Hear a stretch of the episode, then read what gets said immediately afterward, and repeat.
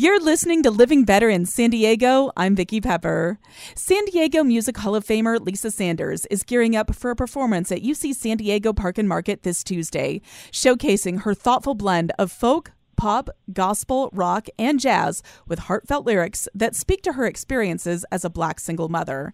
She's on the line to tell us more. Thank you for joining me. Oh, great. Thank you for having me. Lisa, you're a San Diego local, even a San Diego Music Hall of Fame inductee. What about the San Diego music scene excites you the most? It's the new folks.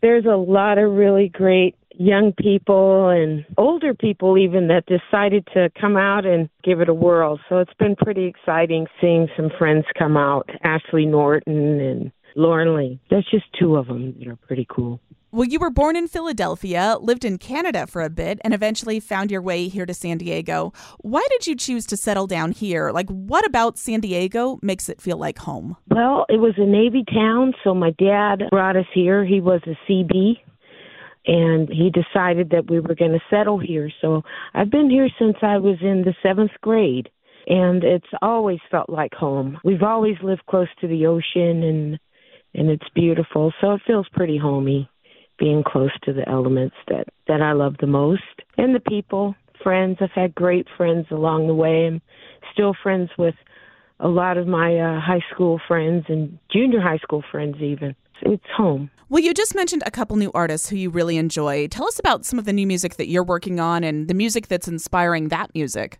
Oh, I'm writing new music. I just finished a new record. Well, we've had it in the can for a while with some great Nashville based international artists. Actually, uh, my friend who's on the record, Allison Russell, her husband, JT Nero, co-wrote and produced my new record and I'm really excited about it. It's more rootsy, more maybe R&B based kind of and I've never really done a record like that. And Allison sings backup on 3 of my songs and she just won International Song and Record of the Year, Artist of the Year and also she's up for 8 Grammys and um, her husband also co-wrote her record. So I'm really excited about that. Why are you taking such an eclectic approach to your music? Is this a conscious choice to leverage so many styles, or is this just something that comes naturally? Well, it just comes out of me. I think I was blessed to be raised in a time where if you turn on the radio, you'll hear Michael Jackson, and then you'll hear James Taylor, or you know, or you'll hear Steely Dan, or an old standard. So we came up in time and when radio was so diverse and I was just so lucky to soak it all up. And it just comes out of me. I don't know how, I don't question it. I just think music comes through me, not necessarily something I really spend time thinking about. Although none of my records are the same. I have a punk rock record because it seemed like fun. I did with the Truckee Brothers, and I did um a couple of really I call them pop albums with Josquin du Pré on a record label that was Cargo Records and then MCA. They just evolve. Usually the choice is the producer, you know, what does he bring to the table? And that's usually where we start the songs and the producer, and then it kind of morphs into these different styles that I have. So pretty excited about making new music always. I never know what's going to come out. I'm speaking with San Diego Music Hall of Famer Lisa Sanders, who has a performance at UC San Diego Park and Market this Tuesday. In your 30s, you're a single mom, which is an incredibly challenging thing. How did that influence the music you've made? Well, most of it I wrote half asleep because the kids would be in bed. One o'clock in the morning, I'm up writing, you know, trying to get my work done. That's not mom work, you know, taking the kids to soccer practice and and hockey and karate and school and all that homework. So in the middle of the night, so I spent most of it probably being a zombie. Uh and I wrote a couple of sweet songs for my kids, you know, because when they're growing up, it's sometimes it's challenging and sometimes the challenges were like seemed insurmountable, you know, raising a preteen and a oh my gosh. So it came out in the music, Pride and Joy when Andre started to date and Corinne when she decided to spend a whole school year. She's the baby with her dad out in Texas, and it was devastating. so I had to write about it. And unfortunately for them, because they go, "Oh God, my mom just wrote." Oh my God, you know. but we got through it and they're they're grown. They're doing really well. You established a record label in 2004 how did this impact your career and did that change how you approach making music? It just meant that i wasn't on anybody's schedule. Usually a record label will say okay you sign up for x amount of records one to three to five whatever and they'll say okay it's time to make another record and then you have to just commence into writer mode and get it done, which is great in its own way to have a time schedule to keep on. But on the other hand, on my own label, I can put out records when it feels right, and when and when my fans, when it feels right with my fans. That's the biggest thing for my records now. I don't put out records unless, you know, it feels like it's the right time and my fans are going when are we going to get a new record because then i feel like i'm giving them something that they truly want not necessarily just about me and that's really a gift I think to be able to do that. How does this business side of music differ from the creative songwriting side? Are are there overlaps between the two, or, and does one side ever affect the other, or vice versa? Yeah, really big. Actually, the business side is the, oh, takes a whole different side of your brain because it's about how much revenue can you bring in to keep things afloat. You have to answer calls. You have to take care of, you know, figuring out how much things are going to cost. And it's a whole different side of the brain and understanding how the business world works. I'm still learning. I, I still take courses and, and try to be better at business because it's so so important these days when we have to run both sides. Even, you know, most independent artists have to do, like, we have to do everything. And it does affect my creative side because that means I have less time devoted to writing and creating music. I'm so busy making content, you know, for my social media that I don't really have as much time to write as I would like. So it's a trade off. It would be nice to have, and I'm sure this year I'll get someone to help me do a little more than so I can write more and be more creatively expressive. I'm speaking with San Diego Music Hall of Famer Lisa Sanders. You're performing at UC San Diego's Park and Market this Tuesday, February 13th, right in the middle of Black History Month and on the eve of Valentine's Day. Do you have anything special in store for your performance in light of both of these holidays? Well, I don't want to spoil the surprise. we just have some I'll just say some beautiful visual things which I normally don't get to do. So that's really exciting. Usually I do have uh quite a bit love songs in my set, so I think they could be looking forward to that. Yeah, I'm just going to bring a little bit more of me to the show than maybe they're they're used to. I'll leave it at that. I can't really tell too much. Well, speaking of Valentine's Day, what are some of your favorite love songs? Oh my gosh, anything James Taylor does. I love his love songs. I know this is probably going to sound corny, but I love Celine Dion, so she can sing love songs to me all day. Anything Barbra Streisand sings, anything Aretha Franklin sings. I know she doesn't have much love songs, mostly empowering songs, but anything Aretha sings.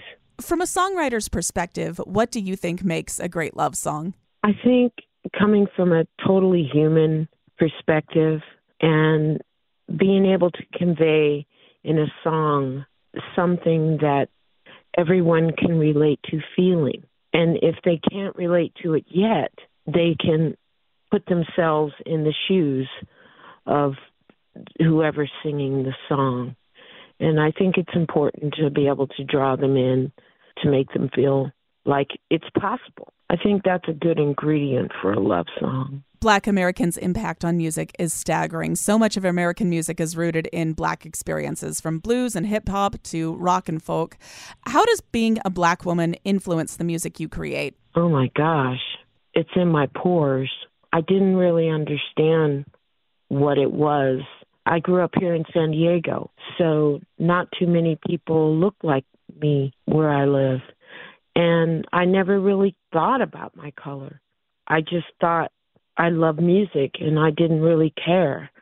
And when I was out on the road, I would run into these experiences that inform me of who and where my music roots came from. And it's been very, very enlightening. And I think it comes through me in a soulful way. People say, I don't even realize it, but pretty much everyone who's ever heard me will say that it's very soulful, the music I make, be it country, bluesy, jazzy, just good old American folk music, whatever it is, I think my expression is from deep in my soul. I think that's how black music has guided me because the greats all sing from their total inner being and you can feel it and it's it's very inspiring to me. So it's kind of like a gift I think they passed down to me. Speaking of your work in country music, you're a member of the Black Opry. Can you tell us what that is? Oh yeah, the Black Opry was started by uh, Holly G and Tanner, and they live. They're based in Nashville, and they love country music, but they never saw anyone. You know, well, we have Darius Rucker right now, and we had Charley Pride, and that's it. But we love country music, so they decided to find people who are black who sing country music and to put that out into the world because we felt like it was it was missing something was missing. And so they put together the black opry and it is astounding. I think we have like over 200 members now uh, worldwide. And what happens is the Black Opry will come to a theater or a town, or now, wow, big. Uh, we play the Newport Folk Festival, and um, I just played with them on the Cayamo cruise, and we did Freight and Salvage in Berkeley, and it's a, a national, international touring troupe, and the people will change depending on what region they go to. Is usually they choose the um, Black Opry artists that will be on that particular touring thing. And there's usually a couple of them who've been on the tours who can kind of navigate things for everybody else. And we sing country music or a derivative of country music. And we tour and present our music as black singer songwriters. And it's an amazing experience, really. And we're all, each and every one of us, different. And it's really eye opening, I think, for people to see how diverse our music is and that we do like country music. And we do, in fact, can sing it too. You've collaborated with legendary black musicians like Al Green and B.B. King. What other black musicians inspire you, either as a songwriter, a producer, or as a person? I'm a biggest fan of Allison Russell, and I love Yola. If you guys haven't checked out Yola, Valerie June um, is another one that just totally inspires me. They are not only astonishing singers, songwriters, and performers, but they are wonderful examples of the kind of people that are going out and doing good in the world. They genuinely share their love for humanity and they stand up for everyone when something isn't right and they really inspire me. They really do. That's just a few of them. What advice would you give to an aspiring musician that you wish you had received when you were younger? Don't doubt yourself. It's really important to know who you are and to stand in your truth. And I, I had a big time manager, Ron de Blasio. He was so cool. He managed Barry White. And he told me if you don't want to do something in this business and somebody's trying to make you do something that you know isn't right for you, simply do nothing. Simply just don't do it and keep moving. Keep moving no matter what. And if you get hit, because you do, you don't get things that you want. I mean, it this business can be brutal, and to be able to get back up and keep moving, and to know that what you put out in the world means something. It does help. It does help people get through the day. It's really important. and I wish I had more mentors uh, coming up, but I learned hard knocks. hard knocks. I mean, hard knocks. Throughout your oh. career, you've performed around the hmm. country, and obviously San Diego has your heart. But are there any other cities that you're particularly fond of? I love Nashville. It's a cool place. New York City's pretty cool. Let me think. Texas, believe it or not, I like Texas. It's crazy, but, but I like it.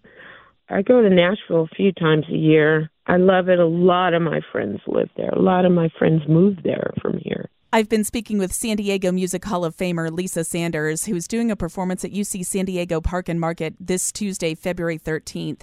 How do we get tickets for that show? Oh, you can go to Park and Market, UC San Diego Park and Market online, and they will have tickets for our event. Or you can go to lisasanders.com, and that's the short way to get there. you can go to lisasanders.com and bam, it'll be right there on the front page. And you can get tickets. What is the best way to support musicians these days? Oh, buy their music. I mean, buy it any way you can.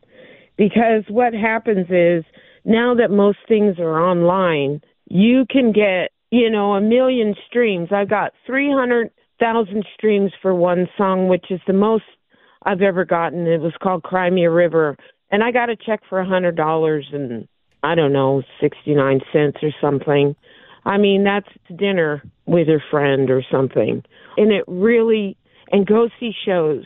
Go out, support them, buy their merch, buy their music, buy their merch, go see them because that's the way we're making it these days. Otherwise, it's business and you you can't keep going without that support. So, I would any chance you get if you like their music, please buy it and your shirt t-shirts. If you like them buy them yeah go see them live. Go buy a ticket. Come see me at park and market.